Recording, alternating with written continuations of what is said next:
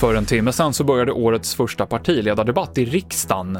Den förra i november ställdes in på grund av smittoläget och idag så lär det handla mycket om pandemin och krishantering, säger TV4s politikreporter Ann Tiberg. Jag vet att eh, Moderaterna kommer att tala väldigt mycket om ledarskap och om de eh, krav som den här situationen ställer på regeringen som de då naturligtvis i egenskap av opposition anser att regeringen inte alls leder upp till. Mer om partiledardebatten på TV4.se. Sex personer i Bohuslän har dömts till fängelse för att ha tillverkat falska 500 sedlar som de betalade med och fick växel på innan det hela upptäcktes av personal på en bensinmack. Vid en husrannsakan hittade sedan polisen 165 000 kronor i falska sedlar. Och patienter i Storbritannien som varit sjuka i covid-19 men inte längre behöver full sjukhusvård kan komma att flyttas till hotell, säger hälsoministern till BBC.